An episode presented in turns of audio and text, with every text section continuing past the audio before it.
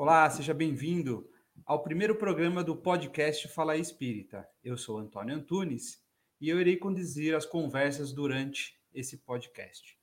Queria lembrar você que esse daqui não é um programa de entrevistas, é um programa de bate-papo, em que eu vou tentar conhecer a história do meu convidado para incentivar você a conhecer mais sobre a doutrina, conhecer as histórias do Espiritismo. Né?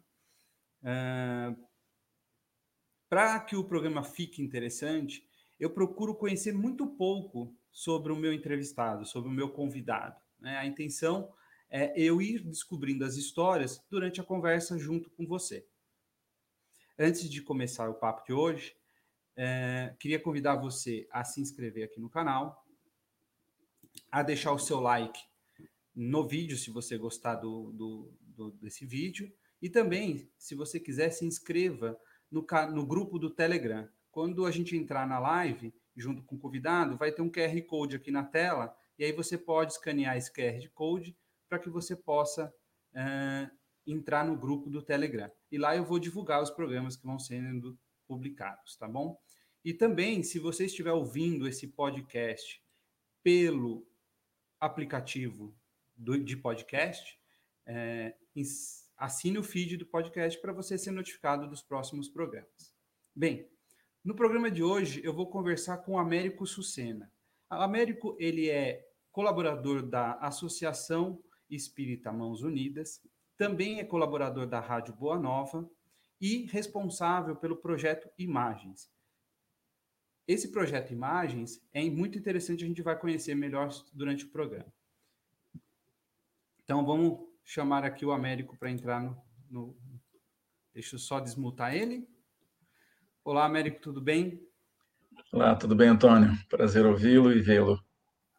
Prazer é meu e obrigado por aceitar o convite, por me incentivar também a fazer esse projeto aqui, né? É, Américo, é, são duas perguntas que eu gosto de começar esse programa, que eu quero começar. São duas perguntas que você não pode errar. Né? Então, muito difícil a pergunta. Né? A primeira é qual a sua idade e a segunda é onde que você nasceu. Tá bem.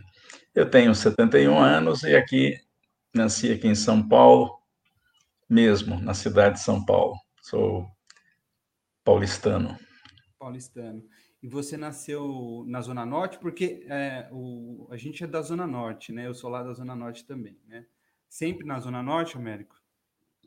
É, eu nasci é, aqui na, na Promater, ali na, na travessinha da Avenida Paulista. Coincidentemente, morei também perto, ali na Avenida Angélica, com os meus avós. E também estudei na Avenida Paulista. Mas, é, logo depois de ter nascido, meu pai advogava no interior e nós fomos para Araraquara, cidade que era dos pais dele, hum. e nós moramos lá até os meus nove anos. Com a morte dele, ou a desencarnação dele, nós tivemos que vir para cá, fomos morar com os meus avós maternos. Ah, então, com quantos anos ele desencarnou? Você, quantos anos você ele, tinha? É, eu tinha nove anos, nove ele anos. com 45, é, nove aninhos. Novo, né? É, bem novo. E já depois dos nove anos, você passou a morar com seus avós aqui em São Paulo.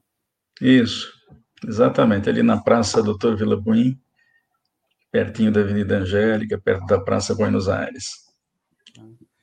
E, e isso foi um gatilho para você iniciar na doutrina espírita? Os seus avós eram espíritas?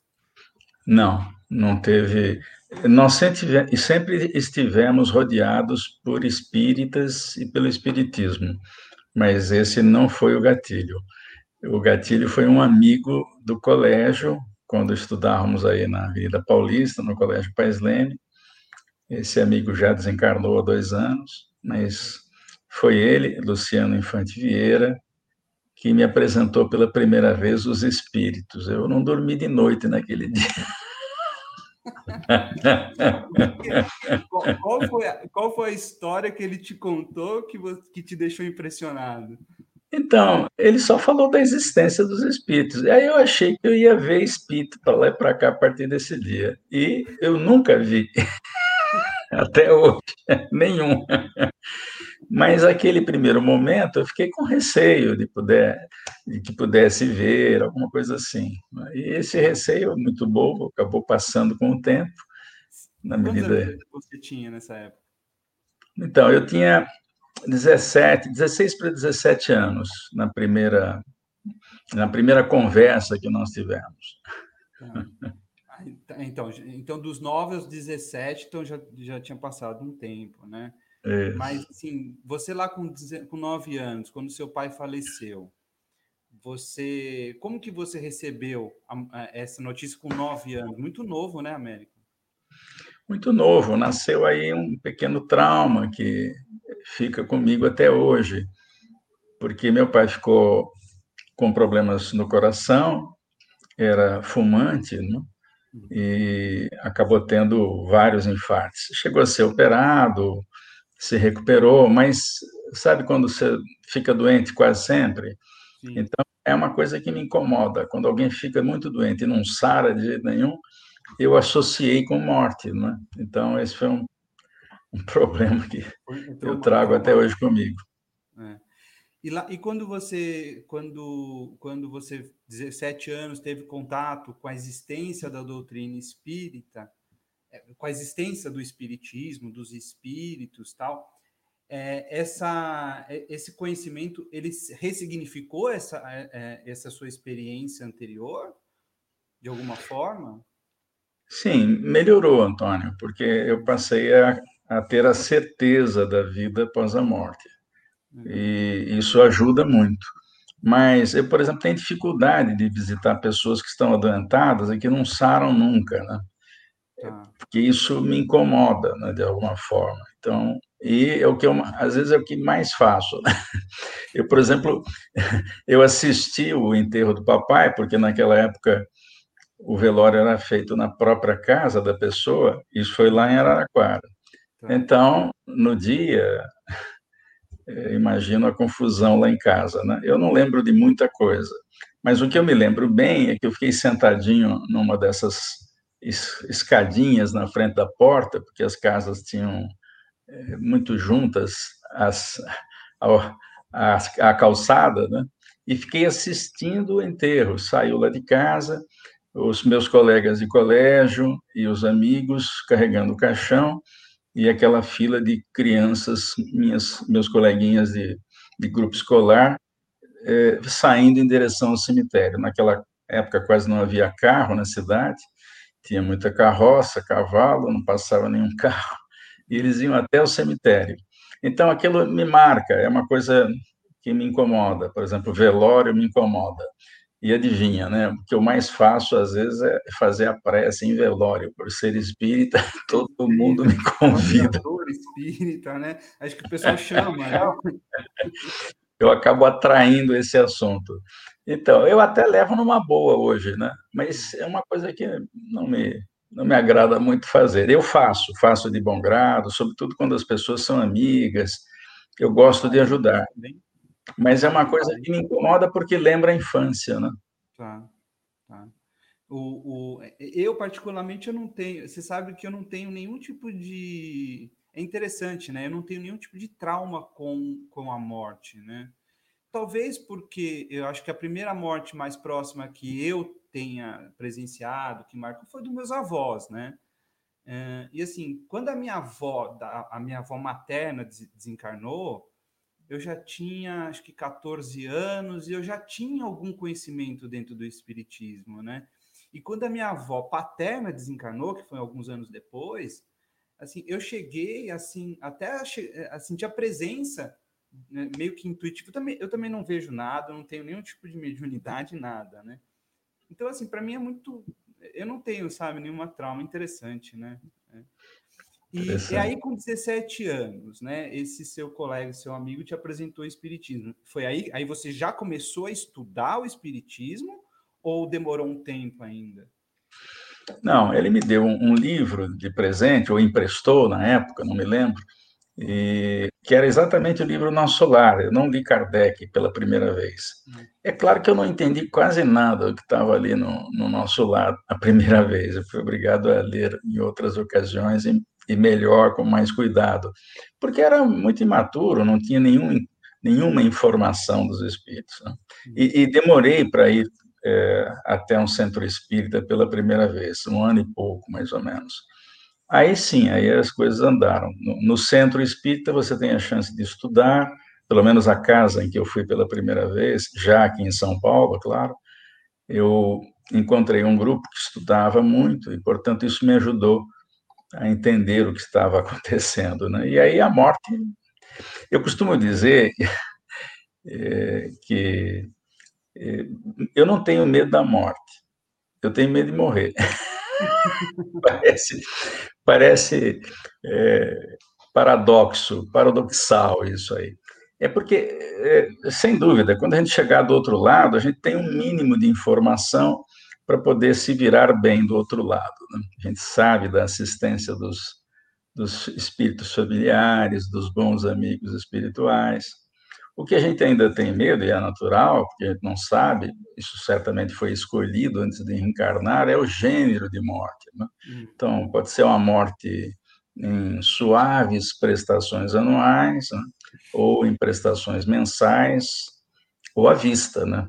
É. Então a gente nunca sabe exatamente como vai ser. Agora, depois que tiver do outro lado, tá tudo certo. É.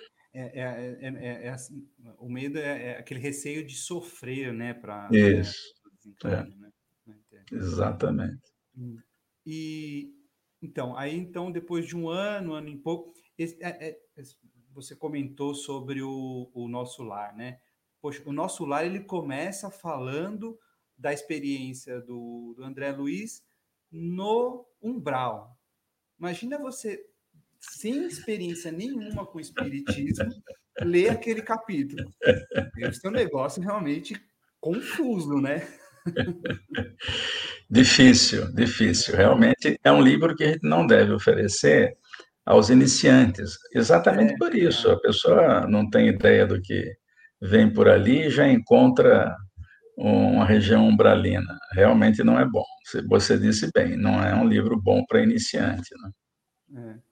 É, eu, eu, particularmente, eu comecei a, a ler sobre espiritismo com Zíbia, Zíbia Gaspareto, que são Melhor.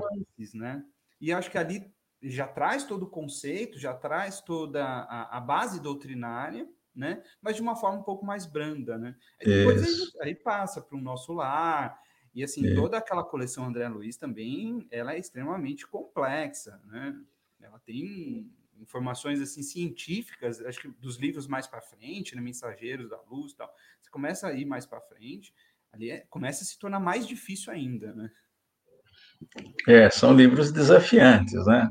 Principalmente dois deles, que são Mecanismos da Mediunidade e O Evolução em Dois Mundos. Esses livros são são difíceis realmente para a pessoa que está chegando, realmente não é bom mesmo a pessoa que já tem alguma experiência na doutrina, é um livro desafiante. O Mecanismos fala muito dos conceitos de motor, motor shunt, motor paralelo, motor só em série, que é para fazer uma comparação dos fenômenos eletromagnéticos com a mediunidade. Existe uma relação, a lei é a mesma, tanto para gerenciar os, os fenômenos eletromagnéticos como para regerenciar a mediunidade. Então, o André Luiz faz esse estudo lá e dá pistas, né, porque o assunto é vastíssimo. Né? Hum. E no outro livro, Evolução em Dois Mundos, se o sujeito não tiver um mínimo de estudo de biologia e genética, realmente aquele assunto lá é complicadíssimo. Né? Mas, enfim, são desafios. Sim. Então vamos voltar lá para, né? Então 17 anos, 18, começou a frequentar o centro espírita. Que centro que era? Era um centro espírita na zona norte de São Paulo. Então eu era da zona central, morava com meus avós ali em Higienópolis. E o centro espírita era lá em Santa Terezinha, tá. que é um dos bairros logo depois do Alto de Santana. Era o centro de preparação cristã. Ele não tinha o espiritismo no nome. Naquela época é, o espiritismo ainda era mal visto no, na, na, paróquia, como dizer. Então, então é, repare que tem é centro de preparação cristã, não é centro espírita, mas era um centro espírita. E lá eu conheci a família Andriolo, e aí uma série de coincidências que foram acontecendo na minha vida eh, foram se juntando, como se a gente tivesse pequenas peças de um quebra-cabeça e a gente fosse montando para você perceber que a, a, vida tinha um propósito, né? Aliás, todas as nossas vidas têm um propósito e eu não sou diferente, também tenho um propósito de vida, mas que a gente vai descobrindo na medida em que vai vivendo. E, e, e, lá e você começa a estudar lá nesse centro. Quem te levou foi esse seu amigo ou você que procurou? Isso. O Luciano Infante Vieira, o Luciano me levou até lá pela primeira vez. Era engraçado porque eh, eu tinha muito medo de falar em público. E hoje, hoje... É, e eu não sei porquê. Fala em público, é, é. Tem, né, apresenta as palestras, é palestrante, né, e, e, e fala na, na Rádio Boa Nova, né? É, era interessante porque a gente ia, pegava dois ônibus para ir até, até ao centro espírita. Ele pegava um para me encontrar ali na, na biblioteca, na, na, na rua ali da biblioteca, e eu pegava um outro ônibus para parar também ali na rua da biblioteca, e ali nós pegávamos um ônibus que ia até Santa Terezinha. E no ônibus, eu ficava treinando fazer prece. Era uma viagem demorada à época, eh, meia hora, 40 minutos, então eu aproveitava para ir treinando a prece. Né? Você tinha que chegar a fazer alguma prece no centro? Não, porque eles passavam, a, passavam essa tarefa, às vezes, para a gente. A gente estava começando e eu tinha receio de não me sair bem, né? Acho que é orgulho demais, então eu tinha que treinar para não errar muito. É, e, e aí, nesse centro espírita, você começa a estudar e a trabalhar também ou só estudar? Sim, começamos a trabalhar. Começamos a trabalhar. Nossa primeira tarefa foi, além de fazer os estudos, assumir determinadas noites de estudo, determinados capítulos da obra de Kardec. Nós começamos a trabalhar na evangelização infantil, tanto o Luciano como eu. Ah, então, desde e... lá você já começou a trabalhar com evangelização infantil? É, desde é, comecinho de 69, 1969. Né? Até que em 70 eu encontro a Mara lá. Participávamos. No centro. Isso, essa é uma das coincidências. A Mara, minha esposa, Mara Sucena. E começamos a dar aula de moral cristã juntos. Né? Nós não namorávamos, apenas nos interessávamos um pelo outro.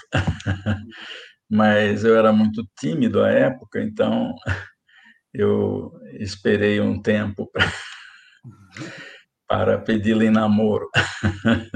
Aquela época era uma época, né, que a gente tinha que primeiro paquerar, depois é. aí pede namoro, né? Aí namora, é. para depois é. noivar, depois, né? É. é. aquilo que o Milton Felipe fala, é, são as fases importantes da vida, né? Eu lembro muito de uma palestra do Milton Felipe, que é um, um companheiro seu lá, né? Que ele fala, é importante você namorar, noivar e casar, são as fases, né?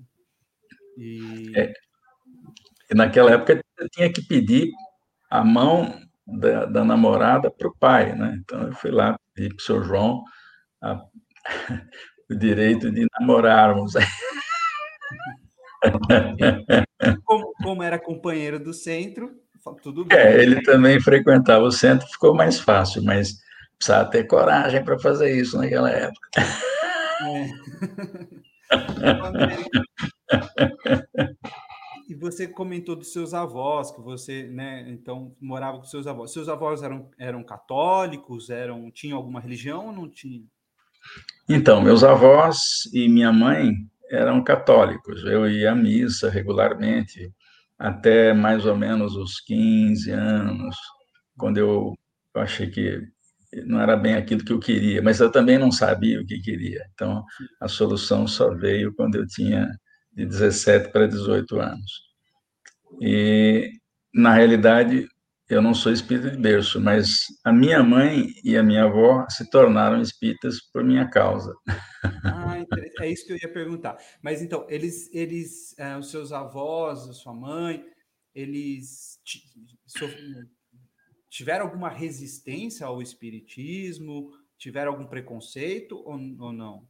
Não, porque tinha gente na família que era espírita. É? Então, é, tanto lá em Araraquara, nós éramos muito amigos de uma senhora espírita na cidade, que Dona Ninira, e ela era conhecida, né, fazia muitas obras caritativas, e minha mãe chegou a frequentar é, algumas reuniões. Não era propriamente espírita, mas tinha uma certa admiração, e, portanto, não houve problema nenhum quando eu me tornei espírita. A mesma coisa com minha avó, porque uma cunhada dela era espírita, e essa cunhada era irmã da mãe da doutora Marlene Severino Nobre, que é conhecida no movimento espírita, de muitos anos, fundador da AME, Associação Médica Espírita aqui de São Paulo, foi presidente da AME Brasil.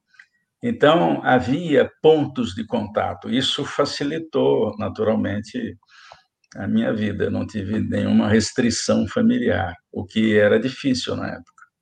Sim. É, não, é porque a gente sabe de histórias, né, de até médiums, né, que tinham é, é, a própria história do Chico, né, na cidade dele, com a resistência do padre Isso. na cidade, que é contado lá no filme, tudo direitinho. Isso. Então, é, era uma época que era muito, era muito novo, né? Hoje eu acho que assim, por mais que a pessoa não seja espírita, ela tem algum conhecimento, alguma coisa, já ouviu falar, tal, não é tão estranho, né? Eu acho que um pouco é, na sua época, né, na sua juventude, devia ser um pouco mais resistente, né, haver, haver alguma resistência, né?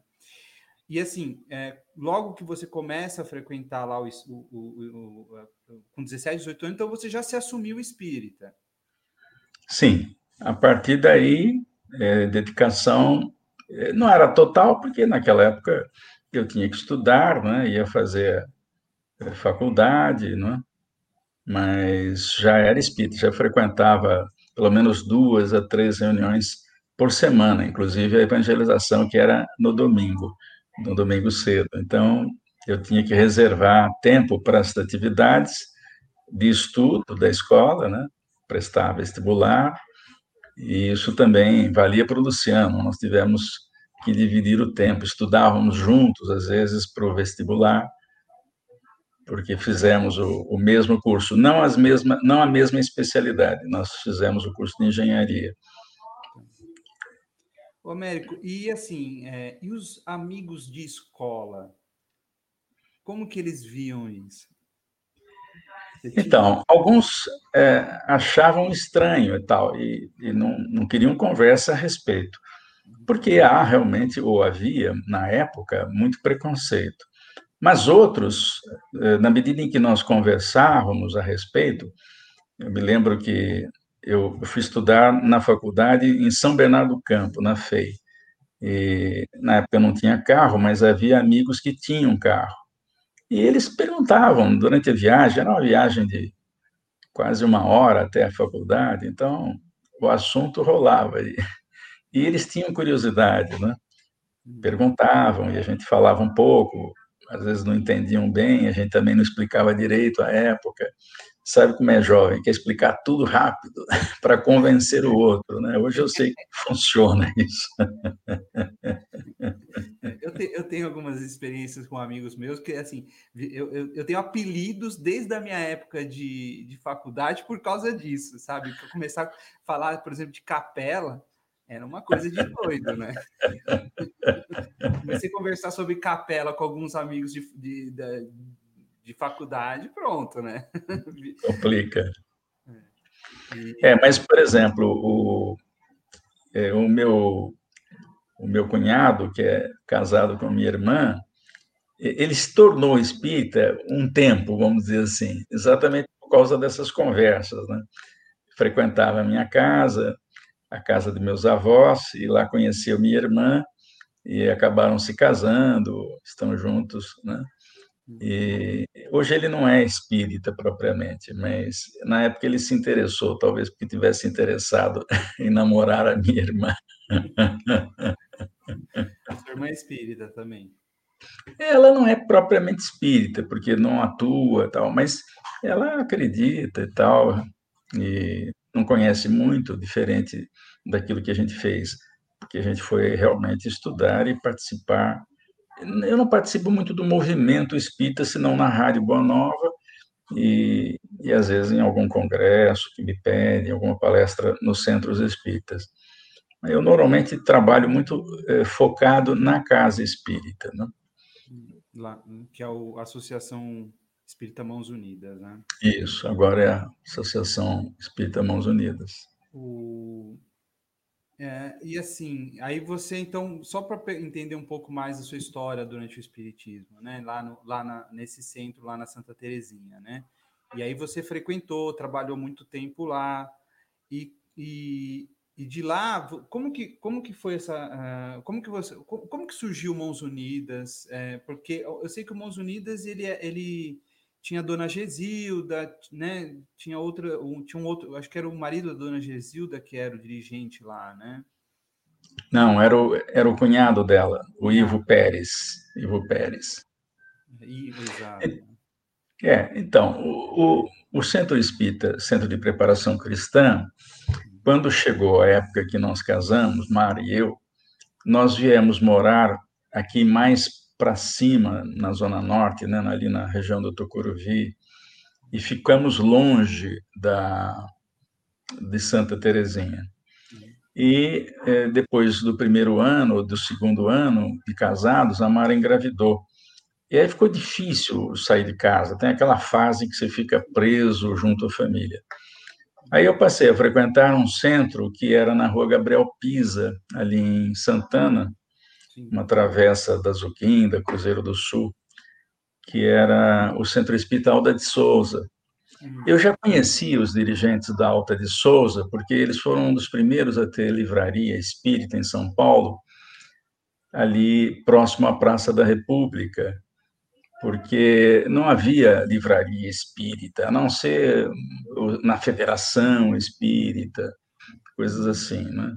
Então, naquela época eram poucas as livrarias que tinham a possibilidade de oferecer o livro espírita. E eu conheci, então, Stig Roland Ibsen e Ivo Pérez. Eles eram sócios da livraria e foram os primeiros a distribuir livro espírita pelo Brasil fora. Então, eles compravam das editoras e uh, as editoras não tinham uma estrutura para na época para alimentar os pedidos dos centros espíritas, então eles ajudaram muito nisso. E eu frequentava nessa época em que a minha primeira filha nasceu a livraria, comprava bastante livro lá. Vira e mexe, eu estava lá para ver os amigos e comprar livro espírita. E aí conheceu o Ivo. O Ivo ele já, então, ele já tinha o centro, ele já. já o... Então, o Ivo e o Stig dirigiam, ajudavam a dirigir o Alta de Souza lá em Santana. Tá. Depois houve lá um desentendimento entre eles e o Ivo saiu. Eu não tinha nada a ver com isso, mas eu tinha que ficar ou com o Stig ou com o Ivo. Eu queria ter uma experiência de começar um centro espírita do zero, ah. fazer estatuto, ir atrás de, de sede e tal. Então Nossa, começamos, começamos a é, fazer aquela jornada de como é que é construir um centro espírita.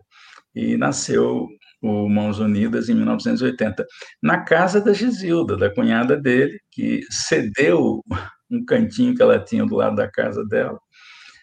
É, era uma, uma salinha, um quarto que virou a sala de reunião, reunião mediúnica, a sala era o auditório para se fazer palestra, e a sala de passe era um, um, corredorzinho ali do lado, bem simplesinho. Nasceu em, 1900, em 1980, isso foi, a fundação do Mãos Unidas. Ano passado, ano da pandemia, a gente fez 40 anos de vida. 40 anos, né? é. é. É, já, tem, já tem uma história, né? E, e, e esse é, é, ali onde é hoje o, o, o centro ou era em outro lugar? Não, era em outro lugar. Depois a família da Gisilda perdeu a casa, né? ela teve que dividir o terreno com outros irmãos. E aí nós tivemos que sair de lá. E ficamos num centro eh, emprestado, né? nos emprestavam uma, uma sala eh, um dia na semana, depois dois dias na semana. E foi aqui na região ali da, do metrô é, na Avenida do Mão Vilares, ali perto, né? Então ficamos lá dois, quase três anos e depois descobrimos um cantinho ali na Rua Casa Forte, onde é o Mãos Unidas. Foi até a Mara que descobriu o terreno com um, alguém que ajudava a gente a procurar local para comprar e tal. Conseguimos comprar o terreno. Ali havia uma casa muito antiga, muito velha, derrubamos e depois começamos a construção. E, e quais são as dificuldades maiores de, de, de, de, tocar um centro em América? O que, que você acha? Olha, você fala da burocracia, né? a burocracia de, de, estatuto, né? Eu sou advogado, eu sei que é burocrático. Né? Burocrático. Né? É. CNPJ, você conseguir isenção fiscal, tudo isso, conseguir mostrar que é uma entidade sem fins lucrativos, eu sei que isso é, é. é bem burocrático, né? Bem burocrático. burocracia, onde, onde que onde que está, acho que a maior dificuldade de, de tocar um centro espírita? É, uma delas é a burocracia mesmo, né? Esse negócio de registrar ata todo ano, fazer reunião prestar contas, né? Isso é realmente uma canseira. E se eu soubesse disso, eu teria fundado um centro espírita assim bem caseiro daqueles que tinha antigamente, né? Se bem que é recomendável que o centro não seja na casa da pessoa, que tenha um imóvel só para isso. E, e faria bem pequeno o centro. Né? O Mãos Unidas é um centro, digamos, médio, né? pelo, pelo tamanho da construção, dá para duas ruas, nós temos duas entradas no centro. Mas se fosse hoje, eu pudesse escolher ah, um centro espírita com uma reunião mediúnica, uma reunião pública, um pouquinho de evangelização infantil, que é importante, não é? ajudar as crianças e os jovens, infanto-juvenil, eu digo, é, evangelização infanto-juvenil. É, faria uma coisa mais simples, né? Por isso que Chico Xavier sempre dizia, né? toda vez que o centro espírita começava a crescer, o Chico não gostava, não, porque ele sabia desse problema. Então, ele, ele saiu do centro espírita exatamente porque quiseram crescer e, e fazer uma editora, ele era contra isso. Né? E, tanto é que o último centro onde ele ficou, até, a, até o desencarne, era bem pequeno, o Grupo Espírita da Prece, lá em Uberaba, era bem pequeno. O o, o centro lá ele tem reuniões mediúnicas, né? Quantas é, é, e aí eu, é, eu lembrei que eu queria perguntar, né? Então você estudou, estuda a doutrina, tal, e você já tentou desenvolver mediunidade? Chegou a tentar ser, ver se você tinha algum tipo de ou não? Naquele primeiro centro que a gente ficou de 1968 até 1977, quando a, minha esposa engravidou da primeira filha, eu tentei, eu trabalhei com mediunidade desde cedo. A Mara era médium e eu tentei desenvolver mediunidade, por exemplo, psicografia, né? Então deixava o braço bem levezinho e segurava o lápis, e eu, o braço ia pesando, e um rabisco atrás do outro. Eu me lembro que um dos irmãos é, da família que dirigia o centro, é, ele era médium e ele impôs uma vez uma mão, ele não encostou, ele só aproximou a mão dele sobre o meu braço, meu braço agitou realmente, né? Mas continuou rabiscando. Então eu guardei. Agora nem tenho mais, mas eu guardei um monte de rabisco. Tinha data lá que eu colocava, dia tal, tá, que tal meu primeiro rabisco, esse aqui é o meu segundo rabisco e tal. E nunca saí do rabisco.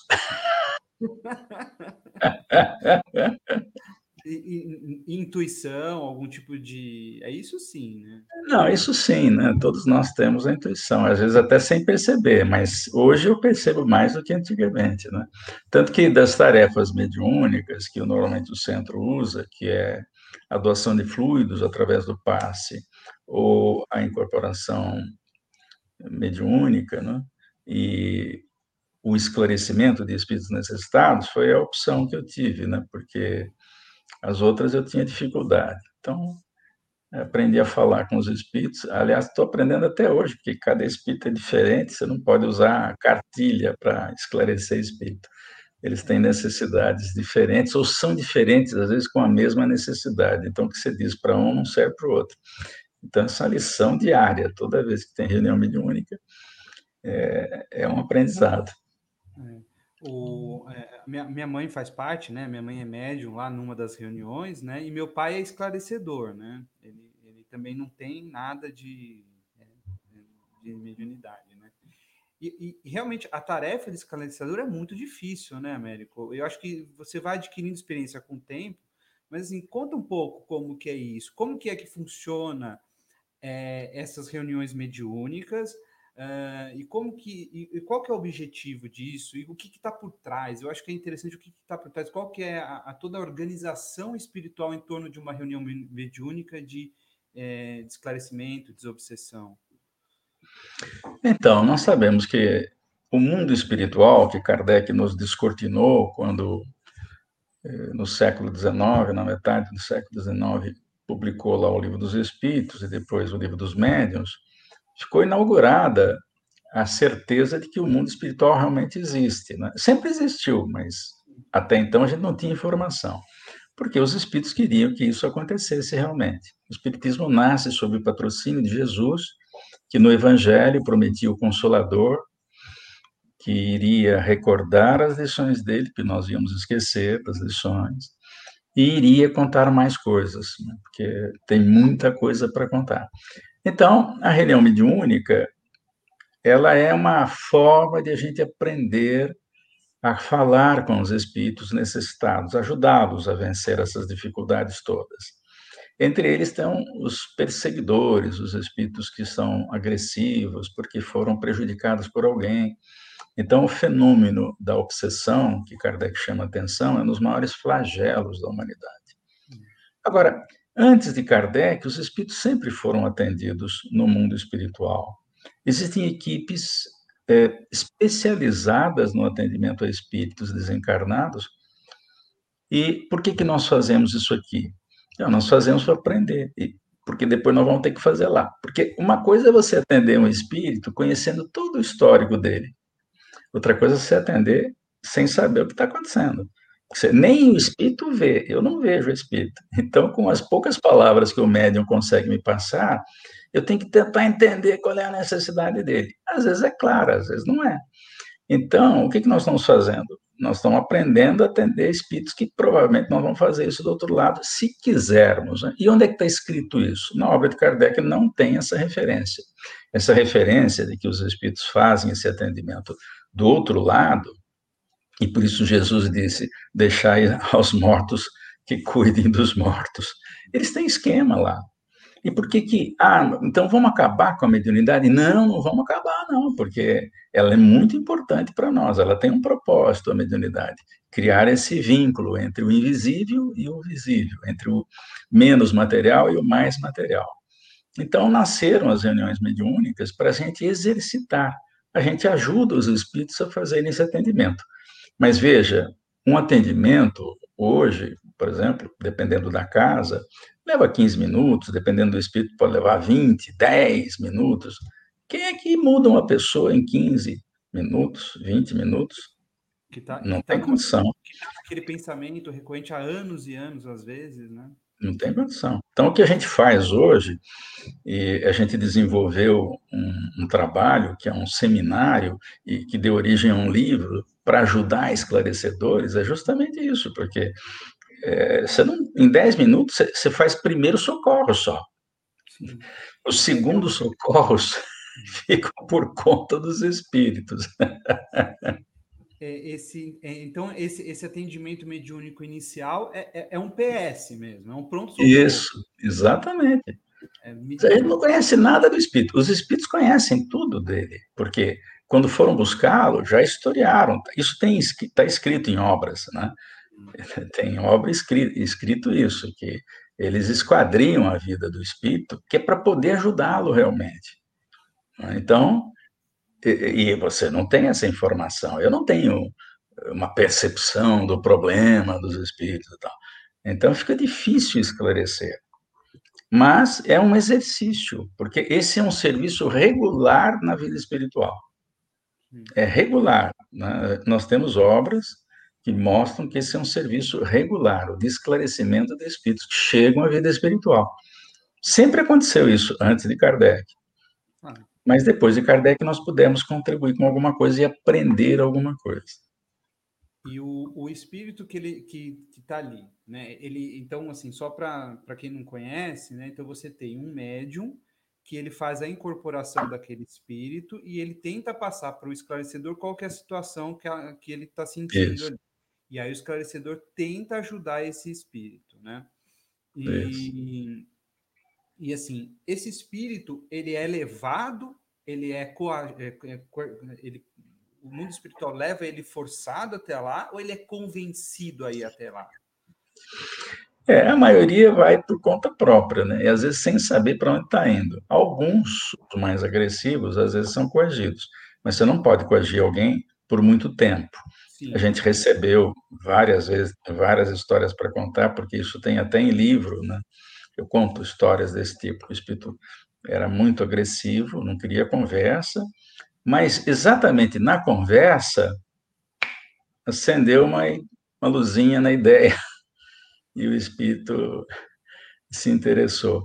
Então, às vezes a gente consegue isso, mas às vezes não consegue. O espírito vai embora do jeito que veio, né?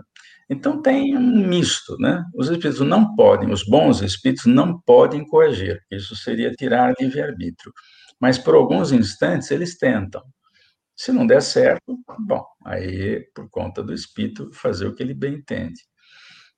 Mas é uma engrenagem complexa isso, não dá para contar numa entrevista, porque cada caso é um caso e há um bastidor que nós também não conhecemos. Né?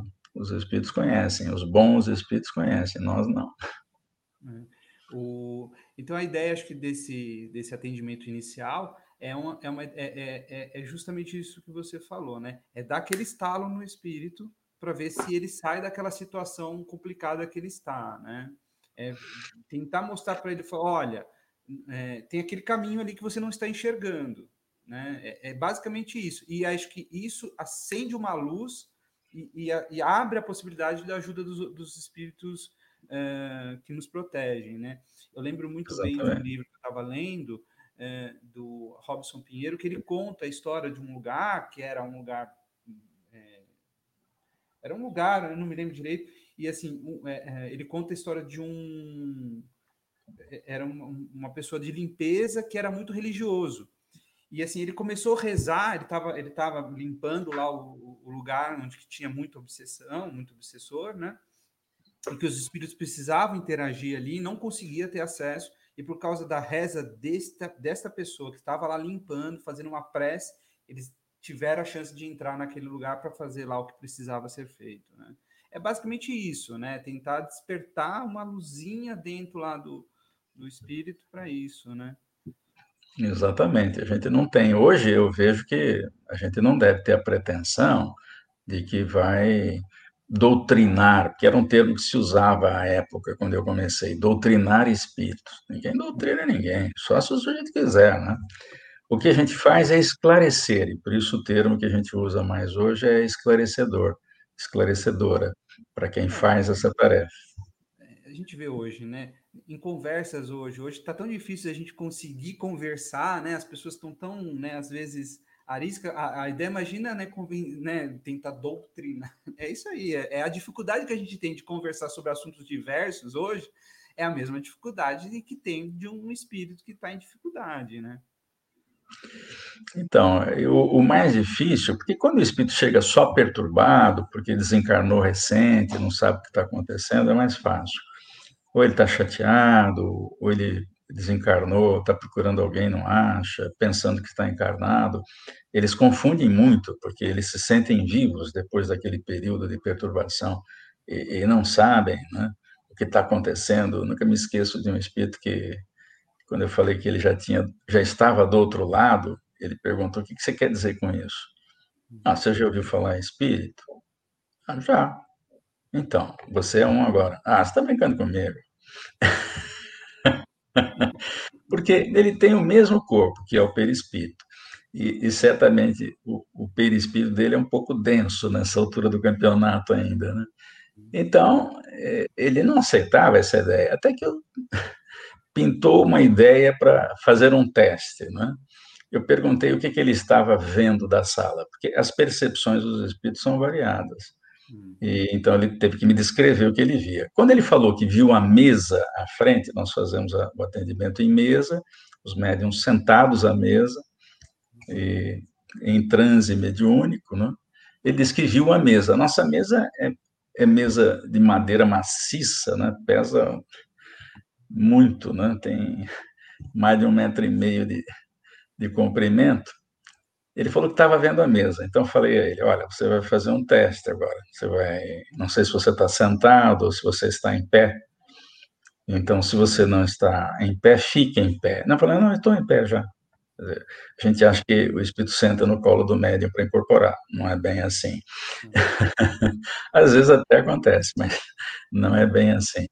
Então ele estava em pé, falei, bom, então agora você é, tente passar para o outro lado da mesa, mas sem dar a volta nela ele começou a dar risada. Ah, você está brincando comigo? Como é que eu vou fazer isso? Não, você só faz uma tentativa. Se você não conseguir, para. E aí ficou aquele silêncio, né?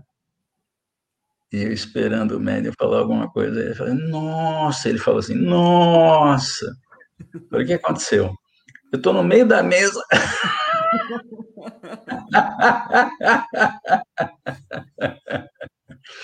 aí você explica, então. Você, o, o seu corpo ele é parecido com o seu, mas ele é mais sutil, então ele atravessa a mesa, né? Você está no mundo dos espíritos. Traumatizou o espírito, hein, América? é, é. Ô, Américo, é, eu estava lembrando aqui, né? A gente já está com quase 50 minutos de programa e eu queria falar sobre o projeto Imagens, né? Vamos lá. É, eu sei, eu sei que você gosta muito de cinema. É, é, é por causa disso? É, explica o que é o Projeto Imagens, né? É, o Projeto Imagem, é, primeiro porque eu gosto de cinema, eu desde pequeno, meu pai pagava a matinê. A matinê, na, na minha época de infância, seis, cinco, seis, sete anos, é, a matinê começava às duas, da, às duas da tarde e terminava quase seis horas. Então, tinha um jornal, tinha um seriado, tinha um filme nacional e depois tinha um filme norte-americano, quase sempre de bang bang, de índio, coisas do tipo. Então, o cinema para mim era uma coisa maravilhosa. O Disney estava começando a fazer, ou melhor, já tinha algum tempo, desde 37 que ele fazia longa-metragem. Começou com Branca de Neve. Vendia figurinhas. Então, aquelas figurinhas dos álbuns Disney eram um cromo tão bonito, a cor era tão linda, tão nítida, que eu ficava fissurado. Então, eu tinha os álbuns de figurinha da Disney. E essas imagens, hoje eu percebo, elas me cativaram. Houve uma época que eu soube que uns espíritas, um aqui é, do interior de São Paulo, uh, o Misael Garbim, e um de Santo Antônio da Platina, lá no Paraná, Aldrovando Góes Ribeiro, eles começaram a fazer as primeiras aulas para infância e palestras para adulto com desenhos em slides. Na época, o slide é aquele rolinho de filme que você colocava na maquininha e girava com a mão a cordinha, uma chavinha para passar como se fosse um projetor de cinema a imagem da aula. Aquilo me fascinou, né? Eu, só que na época eu não tinha dinheiro para nada, né? Era ainda estava cursando a faculdade. Mas quando eu ganhei meu primeiro salário, eu fiquei louco. Ah, vou comprar todos os slides. Então, peguei uma relação de histórias lá deles e mandei o pedido, queria todas, né? não veio nenhuma. Não veio nenhuma, eles já tinham acabado o projeto, que o projeto não deu dinheiro. Você imagine um mundo sem internet, sem divulgar nada, era só um papelzinho que ia para lá, ia para cá. Eu só tinha uma folhinha desse papel, guardo até hoje, para provar que eu realmente, naquele ano, eu tentei comprar tudo e não consegui. Então, o projeto Imagem nasceu de uma grande frustração. Hum, interessante. Porque eu queria dar aulas com imagem. Hum. E eu fiquei frustrado 15 anos. de 1970 até é, 1975, né? até 1990, mais ou menos. E no começo de 90, eu consigo um desenhista hum. que, que, era espírita, que pudesse desenhar imagens. E a primeira história nasce em 1994. E, e no, em 95 nasce a segunda história. e a ideia era usar a obra de André Luiz, que me fascinava muito, e ilustrando, porque uma coisa é você falar ou ler o livro, outra coisa é você fazer uma imagem que ele está descrevendo. É como cinema. O filme Nosso Lar foi as telas, uma fantástica iniciativa eh, que nós temos que respeitar, mas envolve uma fortuna de dinheiro, então você não lança um filme todo dia.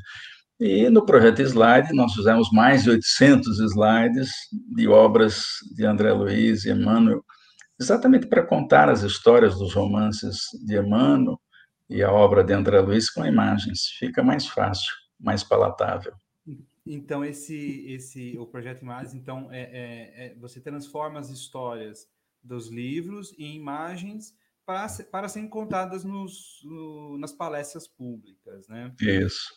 E... Tem uma outra razão interessante por que, que nasceu o projeto Imagem, porque hoje é uma época que os palestrantes descobriram o tal do retroprojetor. Né? É. Então, é, alguns que tinham dificuldade para falar usavam o retroprojetor. Né? Também usei, tudo mais. Né? Então, uma vez apareceu alguém lá no centro com uma letrinha desse tamanho assim, no retroprojetor. Né? O centro, você sabe como é que é, é relativamente grande, sabe? Cabem 120 pessoas. O sujeito que senta lá no fim, ele não enxerga aquela letra lá. E o sujeito nem faz essa conta. E eu fazia essa conta. A turma não está enxergando. E depois ele lia transparência por transparência. De vez em quando dava uma paradinha, porque alguém fazia uma pergunta, ele explicava alguma coisa a mais. Então, era uma coisa muito difícil de assistir, né? Falei, não, não, tenho que inventar alguma coisa aqui para não ficar, não ficar lendo, né? Hum. Então, o projeto Imagem nasceu com esse propósito também. Além de facilitar o estudo das obras, a pessoa tinha que ter na cabeça aquilo que ia falar porque não dava para passar slide eh, e, conta, e, e, ler o texto, né? Você tinha que ou põe o slide ou põe o texto. Então, ele tem o texto na cabeça. E com isso a gente melhorou as condições das aulas. Né?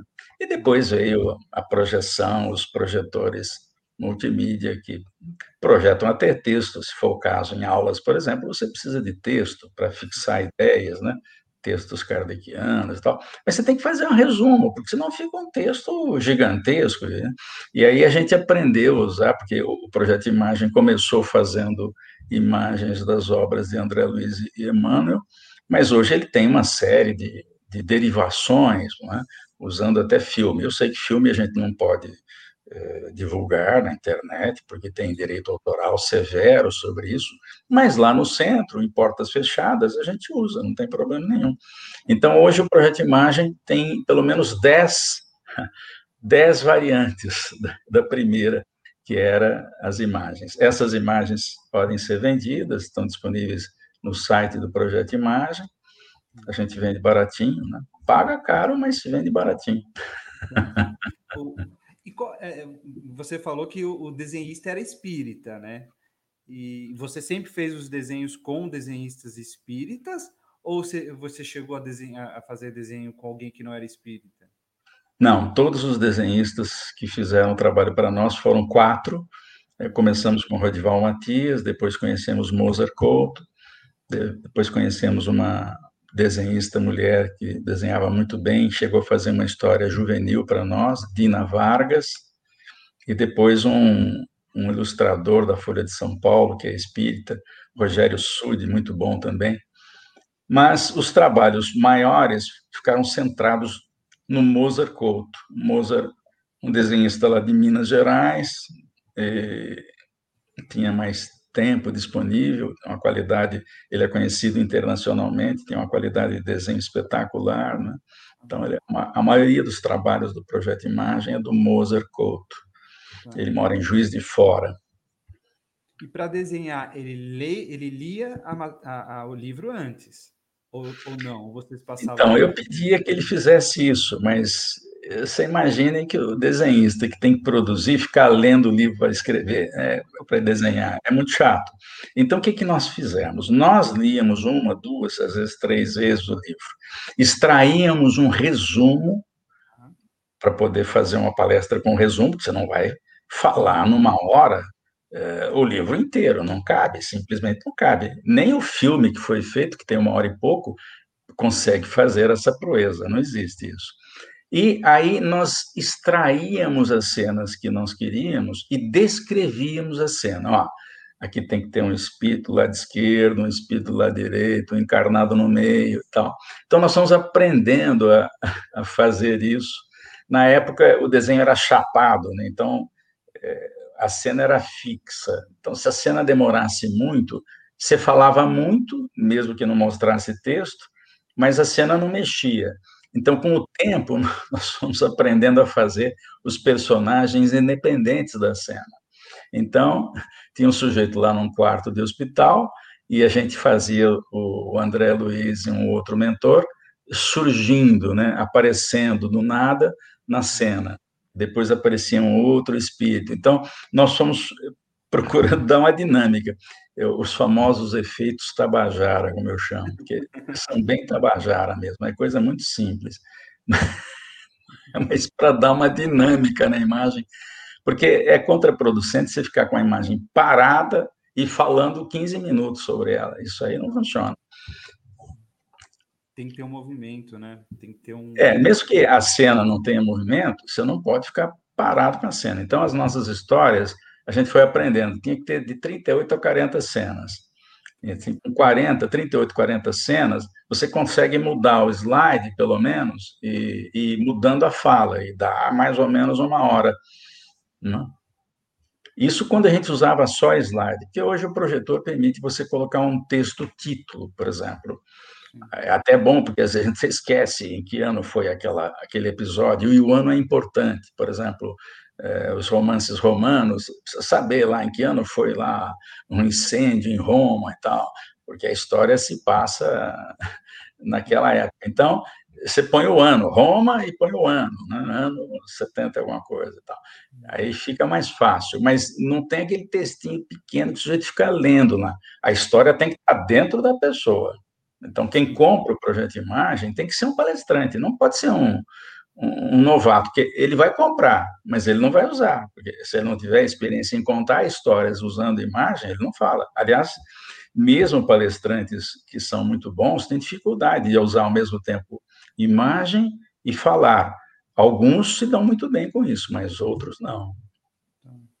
O, o, você, vai, você vende só as imagens, o projeto nós vende só as imagens, ou vende o texto também base daquelas imagens? É, o texto não é vendido, mas ele vai junto, né? No fundo, a gente só tem que recuperar o dinheiro investido é, nas imagens, porque uma imagem custa caro. É bom que você saiba, o último, tra último trabalho que nós fizemos, que foi o Ação e Reação, a imagem custava 470 reais, uma imagem, uma imagem. Então, ela tinha 30 imagens, faz a conta. É, não, é. Agora, a gente vende a cinco reais cada imagem. Então, uma história com, com, com 30 cenas custa 150 reais. O que é 150 é. reais? Só o projetor e, e o computador, muito mais do que isso. Então, a ideia não é viver do projeto de imagem, é facilitar o projeto de imagem para quem é orador e gosta de utilizar imagens quando fala, e a preços módicos. Inclusive, o site permite parcelamento, né? Então, você parcela 150 reais em 10 vezes.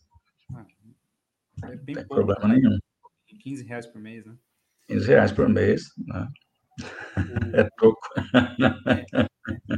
Mas é interessante, né, Américo, porque o, esse projeto Imagens, é, ele eu estudei um pouquinho de PNL, né, pro, pro, programação neurolinguística, né? Então tem pessoas que têm tem o, na, na, na, visão uma forma de, de, de, aprendizado maior, né? Tem pessoas que são com audição, tem pessoas que, né, dão, cada um tem um, um, um, um sentido que ela consegue internalizar o conhecimento de forma mais efetiva, né? Eu acho que o projeto Imagem ele ajuda nisso, né? Ele vai ajudar você, às vezes a pessoa tem dificuldade na leitura, mas na imagem fica mais fácil, né, de, de, registrar, né? Então, o conhecimento. Né? Muito mais fácil.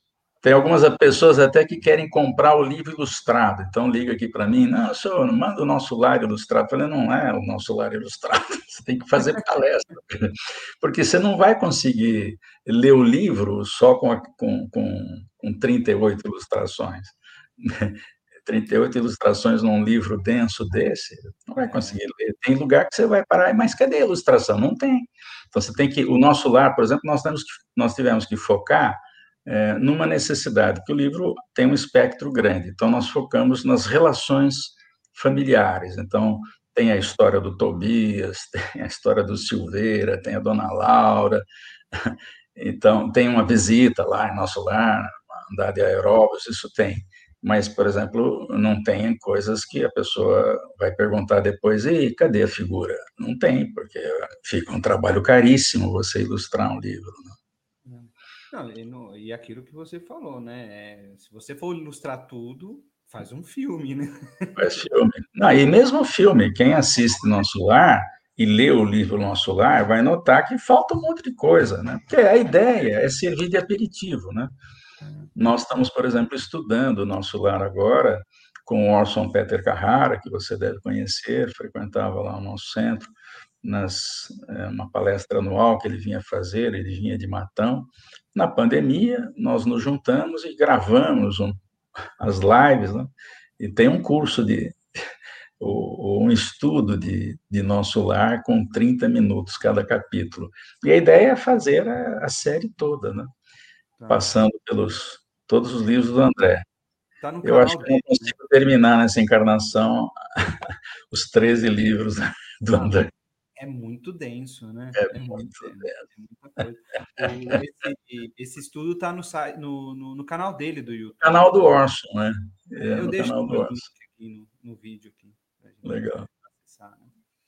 No YouTube. É, a gente já está com uma hora de, de programa. Acho que dá para a gente e para os finalmente. Você contou bastante história para mim que eu achei bem interessante, né? Para as pessoas que forem ouvir, forem assistir, também vão, vão se interessar, né? Tem mais história, mas não dá tempo de contar. É, não, é, poxa. É, então, são. É, o, você também, além do, do, centro, ainda tem o Rádio Boa Nova, que faz programas na Rádio Boa Nova, né? Então, tem bastante coisa, teria muita coisa para contar aí, né? Mas acho que deu para a gente ter uma ideia, né, do que é o sim. trabalho é, a ideia não é esgotar, né? é. porque isso, quem sabe, daqui a alguns anos a gente faz o programa outra vez, de outro jeito. O, a ideia é esse programa chegar para alguém lá com 17 anos, né, que nunca ouviu falar do espírito, entendeu? Isso. E também dormir, não conseguir dormir pensando que vai o espírito.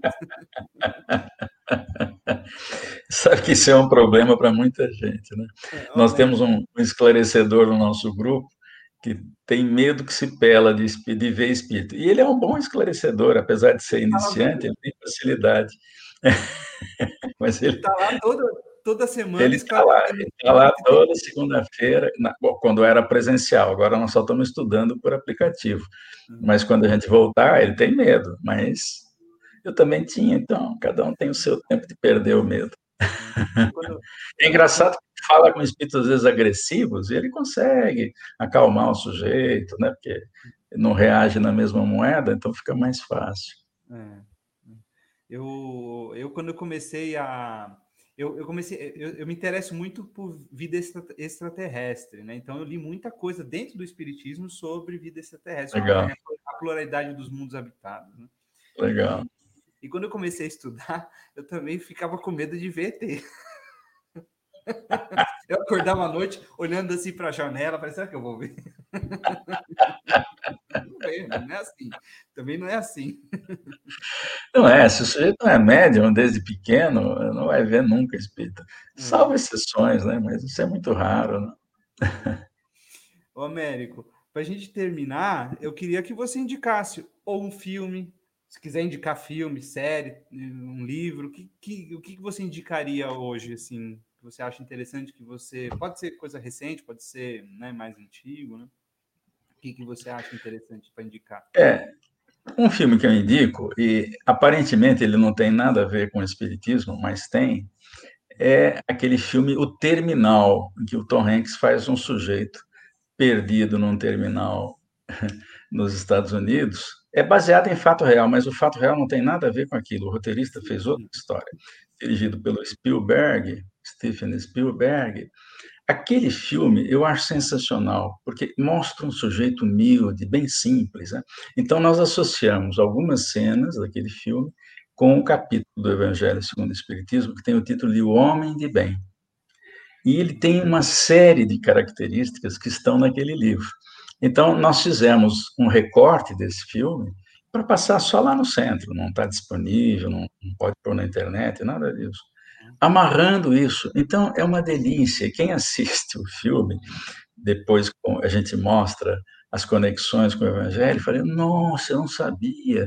Então, essa é uma das coisas que a gente gosta de fazer. Pega um filme, recorta, a gente aprendeu a editar, e faz uma palestra tirando tudo que é chulo, tudo que é cena inconveniente, e é como se a gente fizesse um outro filme. Então, agora isso é feito reservadamente, porque não se pode mexer é, no direito autoral. A história, a história a, os, é, usa a. Não é história, né? Usa a mensagem do, da, do filme que dá para a gente extrair e vincula com. E amarra. Essa é uma das derivações do projeto Imagem.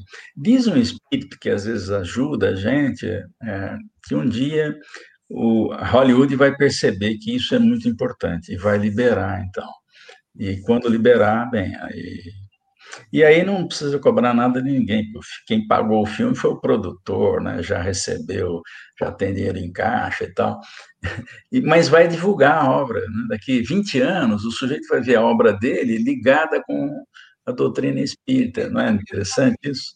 É, eu já ouvi falar a mesma coisa. Eu já ouvi falar que muitos dos filmes, sem nenhuma temática espírita, são intuídos né? Sim, sim. História, assim, até eu, eu consigo eu, eu, eu consigo ver algumas coisas até nos em, em filmes de super-heróis, entendeu? Tem muita coisa ali, sabe? Muita coisa. É, muita coisa. É, lógico, não é, é? Você consegue ver que tem uma certa referência ao, ao conhecimento espírita, né? Não é exatamente igual, tal. É, é, é fazer essa ligação. Eu também eu consigo enxergar algumas coisas. Legal. Avengers, no, eu, eu, também sou um eu gosto bastante de, de, de, cinema, né? Então eu também consigo enxergar isso. Também às Legal. vezes é, eu leio algum livro e depois que eu leio o livro eu assisto um filme e falei, nossa, parece que é o que aquele livro que eu estava lendo. Legal. É, eu, ter, eu, já assisti esse filme Terminal, eu não, eu, não, eu não vi a palestra ainda desse que você fez, Américo, mas eu vou ler o, o, capítulo. O capítulo, qual o capítulo que é para ler? É o Homem de Bem, né? O Homem de Bem, no Evangelho segundo o Espiritismo de Allan Kardec. Tá. E quando a gente voltar às nossas reuniões presenciais, peça, eu faço essa palestra lá para os pais, tá. que levam as crianças lá e os jovens para tá. as aulas de Evangelho, e os pais assistem lá o tá. terminal com ligação com o Evangelho segundo o Espiritismo. Não, essa, é. essas são bem legais, essas palestras. Então tá bom, Américo. Tá bom. Eu agradeço de novo por você aceitar o convite, por me ajudar, né? Indicando outras pessoas, né? E muito obrigado, eu gostei muito. Eu também gostei, eu faço votos que o programa tenha muitos, muitos telespectadores. Né? é, eu vou. Então, o programa ele vai ser, ele vai ser compartilhado aqui no YouTube, né? E eu também vou, eu vou compartilhar o áudio dele nas, nas, é, nos streams de podcast, né? Que é uma, é uma, uma linguagem nova, né? Um, é um meio novo de divulgação de, de voz, né? Então, diferente da rádio, mas muito utilizado hoje. Né? Perfeito. Usar, perfeito. usar a internet para a gente perfeito. publicar mais conteúdo de qualidade. Tá bom? Obrigado, Américo. E okay. Meu carinho, meu abraço, querido amigo. E até breve. Até, até mais.